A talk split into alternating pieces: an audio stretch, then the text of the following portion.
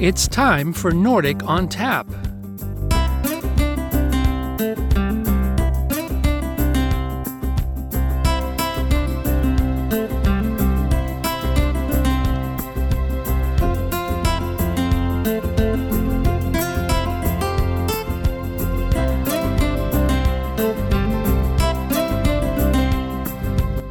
I'm your host, Eric Stavney, for this Nordic on Tap podcast of life stories, folk tales, and music of the Nordic countries Iceland, Norway, Denmark, Sweden, Finland, Sapmi, and the Faroe Islands, with contributions from folks west of the Atlantic as well.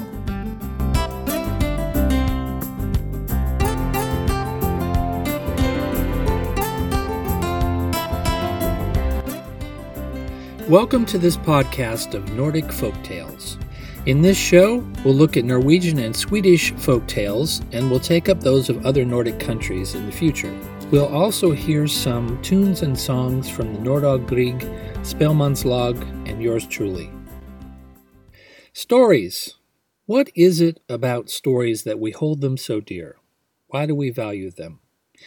Well, folk tales and stories are how we classically have captured and transmitted our values and morals, explained how the world was created and the human part in that. This is how we teach our children. Uh, show me any culture, past and present, and I'll show you the stories they tell that define that culture. Show me any great historic or religious leader, and I'll show you the stories or parables or morality tales through which those leaders taught how we should navigate the human experience. Folk tales are often metaphorical, with animals standing in for silly or obnoxious or downright scary things, or they embody spirits or ideas we cannot see, like good and evil. And some folk tales take on death and disease and anguish, for those are things that are part of the human experience, which we want our children to come to understand too. Folk tales often have obvious and recurring themes. Goodness is usually rewarded. Heroes and heroines live happily ever after, and villains are suitably punished.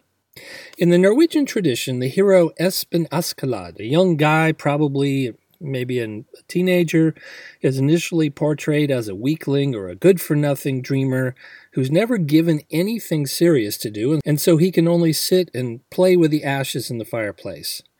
But when pressed, as in the course of an adventure, he turns out to be bold and courageous, quite inventive, and always inquisitive. He is the one among all the contenders for the princess in the kingdom who can think outside the box, outwit the troll, cut off all three heads, escape the giant or the witch, and so he succeeds. And there are also girl and woman heroines in folklore too. But I think it's fair to say that Stories that feature the boy Espen or the girl like Cinderella aren't about boys and girls per se, but about the masculine and feminine parts in all of us. Or perhaps they address the male versus the female perspective on life. So they're really for everybody. Let's talk about Norway. I'll be reading you a folk tale I originally found in Joan Roll Hansen's translation, A Time for Trolls published by Tanum. This is a selection of tales from Asbjörnsen and Moe, not the whole thing, but an excerpt of them or a selection of them. I've had this book when I was maybe seven years old, when my parents bought it for me in Voss, Norway. I remember that day well. Uh, consequently, my edition is well worn. There are also many sources of folk tales free online because many of those original works from back then in the 1800s are all out in the public domain and no longer under copyright. Just type in Norwegian folk tales or Swedish folk tales or what you will. Now, besides A Time for Trolls, I also recommend Tiina Nunnally's translation of the complete and original Norwegian folk tales of Asbjörnsen and Moe, which has over 60 tales that they published this came out in 2019 by the University of Minnesota Press. Nunnally's word choice is fresh and more modern, unlike some of the old translations using words that the younger generations today just wouldn't understand.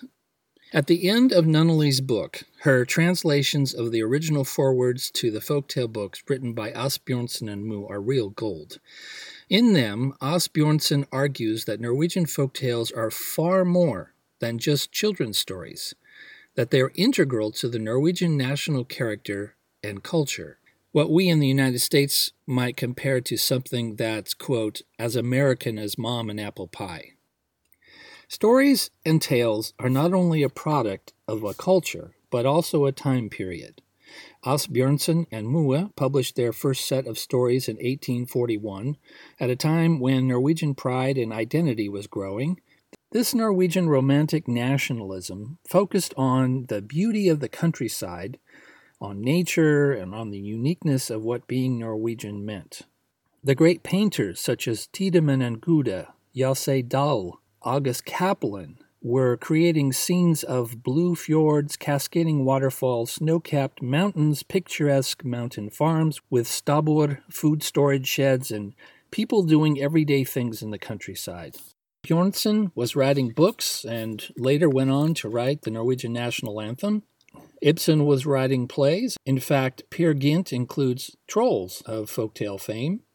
And Edvard Grieg and Ole Bull were composing pieces with a strong sense of Norway's traditions and folk music. Take, for example, Grieg's Hall of the Mountain King, which was written for Ibsen's Peer Gynt. As I mentioned, the folktale I'm about to relate comes from Norway. It was collected by Peter Asbjornsen and Jørgen Moe this is my translation from the original, although I've borrowed some words from Joan Roll Hansen's translation of Time for Trolls and, and a little of Nunnally's complete and original Norwegian folk tales. I've taken a tiny bit of liberties with the story to make it a little more relevant. It's called Per, Paul, and Espen Askeladd. Once upon a time, there was a man who had three sons Per, Paul, and Espen Askeladd. But other than his three sons, he didn't have much else, for he was so poor that he didn't even own the shirt on his back. So he told his children time and again that they would have to go out into the world and earn their own bread, because if they stayed at home, they could only expect a life of poverty. Now, a good way from this poor man's house was where the king lived on his farm, and right outside the king's windows there grew this oak tree, which was so big that it shaded out all the light and the king had promised a huge amount of money to whomever could cut down this oak tree.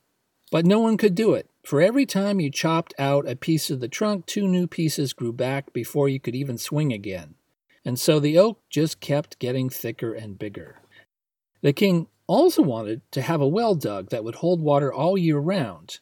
All of his neighbors had wells, some had wells that dried up in the summer, but the king, he had absolutely none, and he thought that was a disgrace.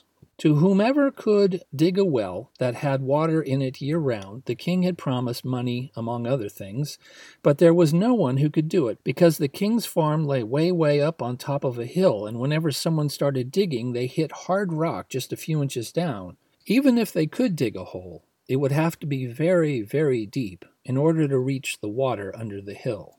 Now the king had decided he had just had to have these things done, so he let it be known throughout all the churches, both far and wide, for that's how they spread news in those days, that whomever could cut down the big oak on the king's farm and dig a well that would have water in it year round would be allowed to marry the king's daughter. That's if the princess was willing to marry, of course. Plus, that person would get half of everything the king owned. And you can believe that there were many who wanted to try. For all the chopping and hacking, though, and hammering and digging, nothing helped. The oak became thicker and thicker every day, and, well, that hilltop wasn't getting any softer either. So, this business about the oak tree and the well had been going on a while when the three sons decided they wanted to try their luck. The father was pleased to hear this because even if they didn't get to marry the princess and get half of everything the king owned, they at least would get a job working at the royal farm. That was about as much as he could hope for. So when the sons asked if they could go, the father gave his permission at once, and so off they went Per, Paul, and Espen Now, after they'd been hiking for a while, they came to a hill covered with spruce trees, rising up steeply towards the top of the mountain. And far above, they could hear the sound of chopping I wonder what is chopping way up there, said Espen Askeladd. Well, you're always wondering about stuff, said Per and Paul. What's so strange about hearing a woodcutter at work in the forest? I think it would be interesting to see it, said Espen, and he started off up the hill. Oh, you're such a child, the walk will do you good, yelled his brothers after him. But Espen didn't bother about them. He hiked up the hill towards where he heard the chopping. And when he got there, he saw it was an axe, which was swinging and chopping on a tree trunk. Good day, said Espen Askeladd. I see you're busy chopping away. Yes, I've been chopping here for a long time, waiting for you, said the axe. Well, here I am, said Espen, and he took the axe and knocked the head off the handle and put both pieces into his knapsack. When he came back down to the trail, there was Per and Paul, and they teased and laughed at him. So, what was this amazing thing you discovered up there? they said. Oh, it was just an axe we heard, said Espen. So they started walking again, and after they had walked a little while further, they began to hear the sound of hammering up on the hill. I wonder what it is we can hear hammering up there near the cliff, said Espen. Okay, Mr. Curious, said Per and Paul. Haven't you heard woodpeckers hammering and pecking on trees before? Sure, but I think it would be fun to see what's happening anyway, said Espen, and although they laughed and teased him, he didn't let it bother him. He hiked up towards the hammering sound and he came to a pickaxe, which was hammering and digging in the rocky hillside. Good day, said Espen Askeladd. Have you been hammering and digging here all alone? Yes, that's what I'm doing, said the pickaxe. I've been hammering and digging here a long, long time, waiting for you. Well, yes, here I am, said Espen again, and he took the pick, knocked the head off the shaft, and put both of them into his knapsack and back he went, down to his brothers. So, what was the big surprise you discovered up the hill? said Per and Paul. Oh, it wasn't anything strange, just a pickaxe we heard, said Espen. So they set off again for a good way until they came to a stream. They were all three of them very thirsty after walking so far, and they kneeled down to drink. Espen looked up. Say, I wonder where this stream comes from, said Espen. Are you nuts? You've been wondering about this and that since we started. Where does the stream come from? Haven't you ever seen water bubbling up from a spring in the ground before? Well, yes, but I'd still like to see where the water's coming from, said Espen, and he went off up the hill, and his brothers yelled after him, but he didn't let it bother him. He kept going. Espen followed the stream, and it got smaller and smaller until he came to the end, where he found a walnut from which the water was bubbling out. Hello, said Espen. Are you bubbling and singing all alone there? Yes, I've been bubbling and singing all alone for a long, long time, waiting for you. Well, here I am, said Espen, and he took a piece of moss and stuck it in the hole so the walnut wouldn't leak, and he put it in his knapsack. And down he went to Perrin Paul on the trail. Now, have you seen where a stream comes from? It's such an amazing sight, huh? They teased him. Oh, it was just a hole the water was bubbling out of, said Espen. They laughed and teased him some more, but Espen didn't mind. I enjoyed seeing it, anyway, he said. They walked on and finally came to the king's farm, but since everyone in the kingdom had already heard that they could marry into royalty and get half of everything the king owned by cutting down the great oak and digging a well, many came to try their luck but none of them had any luck. Now the oak was twice as thick and huge as it had been to begin with, for you will remember that two new pieces grew back for every one that was chopped off.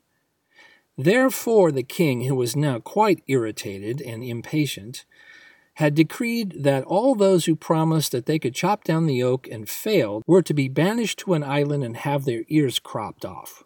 But the three sons were not scared away, they were positive they could chop down the oak, and Per, since he was the oldest, went first. Per fared no better than all the others who tried to chop down the oak. For every piece he cut, two more pieces grew back instead. So the king's men grabbed him, cropped his ears, and sent him off to the island. Then Paul wanted his turn, and it went just the same for him. After he had chopped two or three times, it was obvious the oak was just growing thicker, so the king's men sent him out to the island and cropped his ears even closer because they thought he should have learned his lesson from his brother. So now Espen wanted to try. If you are so eager to be marked as a sheep, we'll just cut your ears off right now and spare you the trouble, said the king, who was angry after Per and Paul failed. I would still like to try first, said Espen, and they had to let him. He brought out his axe from his knapsack and fixed the head on the handle. Chop away, said Espen to the axe, and it chopped and chopped and chopped so the splinters flew, and it was not long before the oak fell to the ground. When that was finished, Espen took his pickaxe and fastened on the handle. Dig away, said Espen, and the pickaxe hammered and dug and threw out rocks and dirt, and there was no stopping the digging of the well at that point. When the hole was deep and wide enough, Espen borrowed a ladder and climbed down into the deep hole. He took out his walnut, laid it in a corner on the bottom, and pulled out the moss. Bubble and flow, said Espen, and the water came rushing out from the hole, and he had to scramble up the ladder because in no time at all the well was full to the brim with water. And so Espen felled the oak that shut out the light from the king's windows and dug a well for the king's farm. Of course, the princess fell in love with him and he with her, and so they married and got half of all the king owned, just as the king had promised. But it was just as well that Per and Paul were way out on the island with their ears cropped, otherwise, they would have heard everyone saying over and over that Espen succeeded because he was always curious about things. Det stig tind og mo.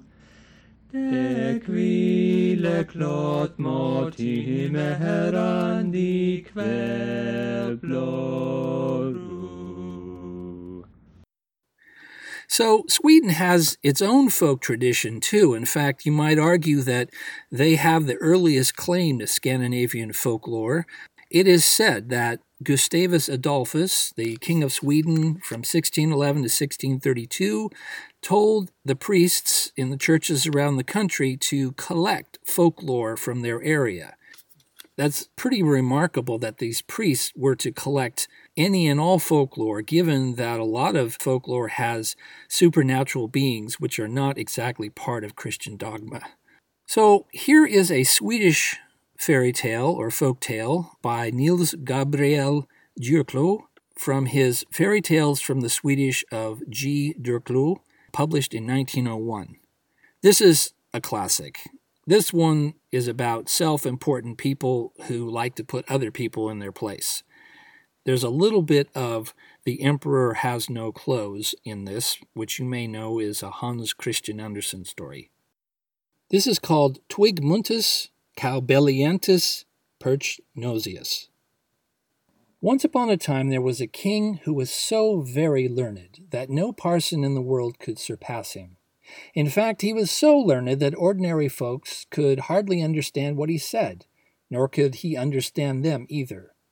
But in order to have someone to talk with, he procured seven wise professors who were not quite so learned as himself, but who were just able to interpret his learned sayings so that people could apprehend them, and who could twist and turn about the talk of ordinary folks so that it became sufficiently learned and complicated for the king to understand it.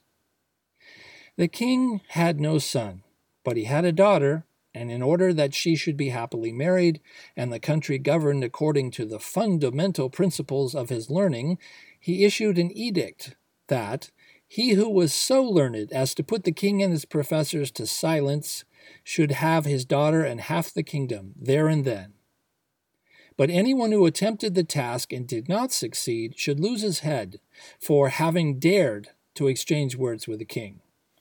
But the princess was so fair and beautiful that it was no joke to gaze at her either, and the king did not keep her caged up, for anyone who wished to see her could. There came princes and counts and barons and parsons and doctors and learned persons from all quarters of the world, and no sooner did they see the princess than they one and all wanted to try their luck. But however learned they were, their learning never proved sufficient, and every one of them lost his head. Over in a corner of the kingdom there lived a farmer who had a son. This lad was not stupid, he was quick of apprehension and sharp witted, and he was not afraid of anything.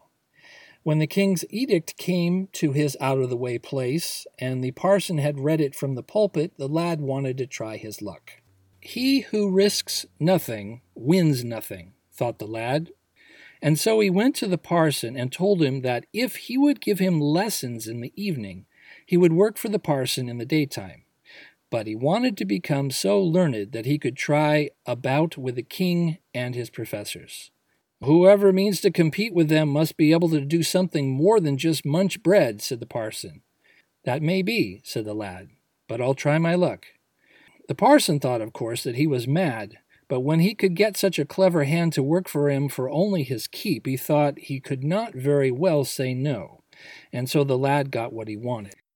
He worked for the parson in the daytime, and the parson read with him in the evening, and in this way they went on for some time, but at last the lad grew tired of his books. I'm not going to sit here and read and grind away and lose what few wits I have, he said, and it won't be of much help either, for if you're lucky, things will come right of themselves, and if you're not lucky, well, you'll never make a silk purse out of a sow's ear. And with this, he pitched the books on the shelf and went his way. All at once he came to a large forest where the trees and the bushes were so thick that it was with difficulty he could get along. While he was thus pushing his way through, he began wondering what he should say when he came to the king's palace, and how best he could make use of the learning he had picked up from the parson. All of a sudden, the twig of a tree struck him across his mouth, so that his teeth rattled. Hmm, that is twig muntus, he said. A little while after he came to a meadow where a cow was standing bellowing so furiously that it almost deafened him. That is cow bellientus, he said. He then came to a river, but just as there was neither bridge nor planks across it, he had to put his clothes on his head and swim across. While he was swimming, a perch came and bit him on the nose. That is perch nosius, he said.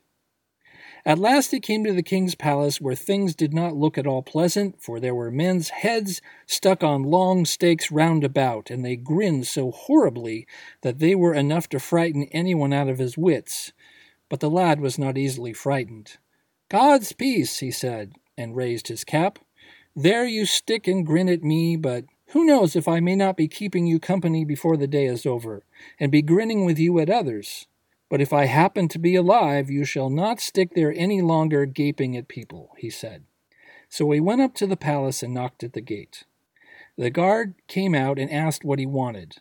I have come to try my luck with the princess, said the lad.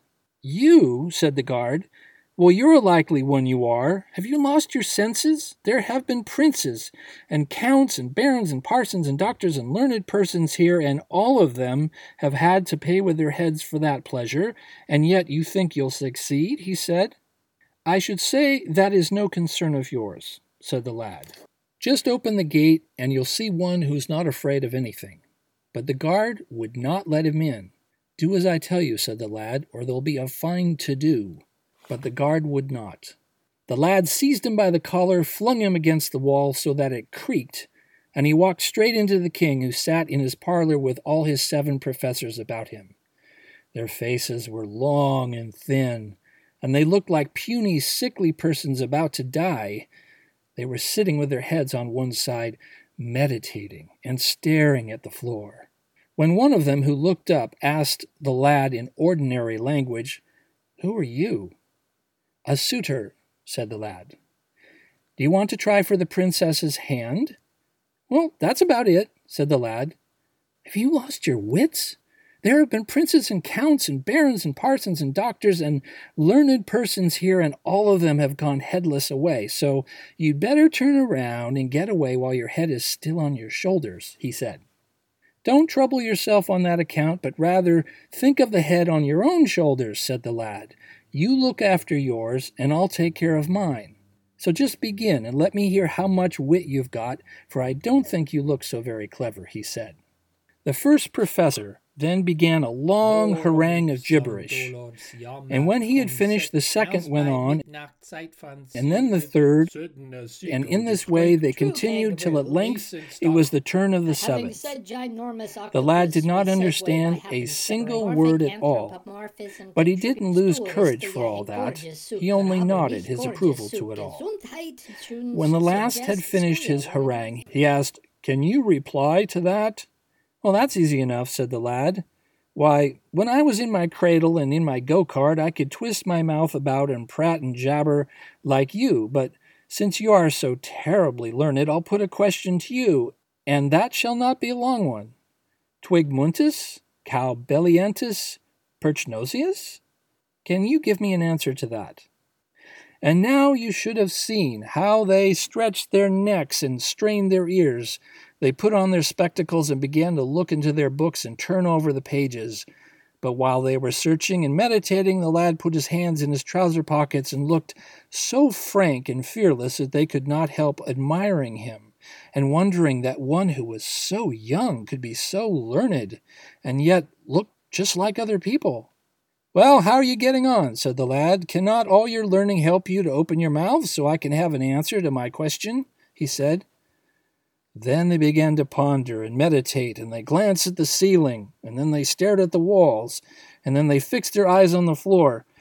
But they could not give him any answer, nor could the king himself, although he was much more learned than all the others together. They had to give it up, and the lad got the princess and half the kingdom. This he ruled in his own way, and if it did not fare better, it did not fare worse for him than for the king with all of his fundamental principles. Now here's a Norwegian classic, Danse mi vise, or Dance My Song. It was originally a poem by Einar Skjæraasen, with a melody probably by Edvard Bræin, and this is actually more of a fanciful instrumental version by yours truly.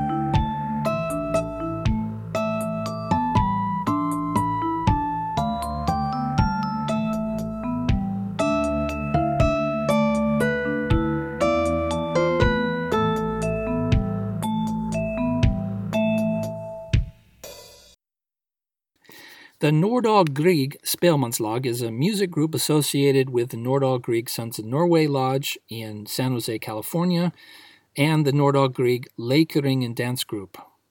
They've been around since 1992, and I was lucky enough to play with them for some time.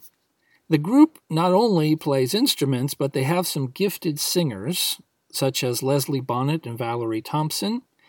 And here's a duet by Bonnet and Thompson I find this very haunting and beautiful. This is a traditional song called "Kas ska jag ha på min bröllopsdag? Meaning, what should I have on my wedding day?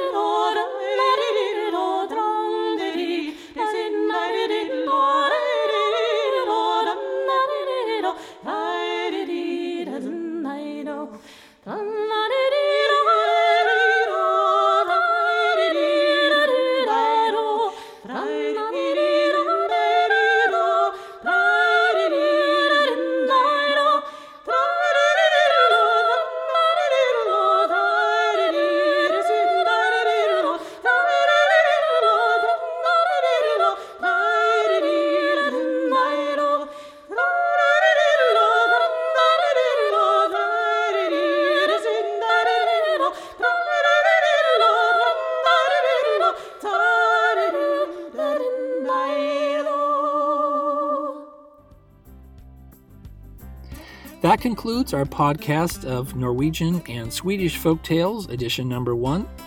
You can expect more folk tales of Denmark, Finland, Sapmi, Iceland, and the Faroes in the future. Please drop us a line at Nordic on Tap, all one word, at gmail.com, or leave comments on our Facebook page for Nordic on Tap. Know some good stories? Someone who has a story to tell? About an experience, about life, about something Nordic? We want to know about them and put them on our show. You can find this show and other podcasts on Podbean at Nordic on Tap, all one word, dot podbean.com, or on iTunes, Spotify, and TuneIn Radio. Our catchy podcast theme song was composed and performed by Darryl Jackson at darryljacksonmusic.com. All one word D A R R Y L J A C K S O N music.com. I'm Eric Stavney. Till nästa gång på Nordic on Tap. Vi ses!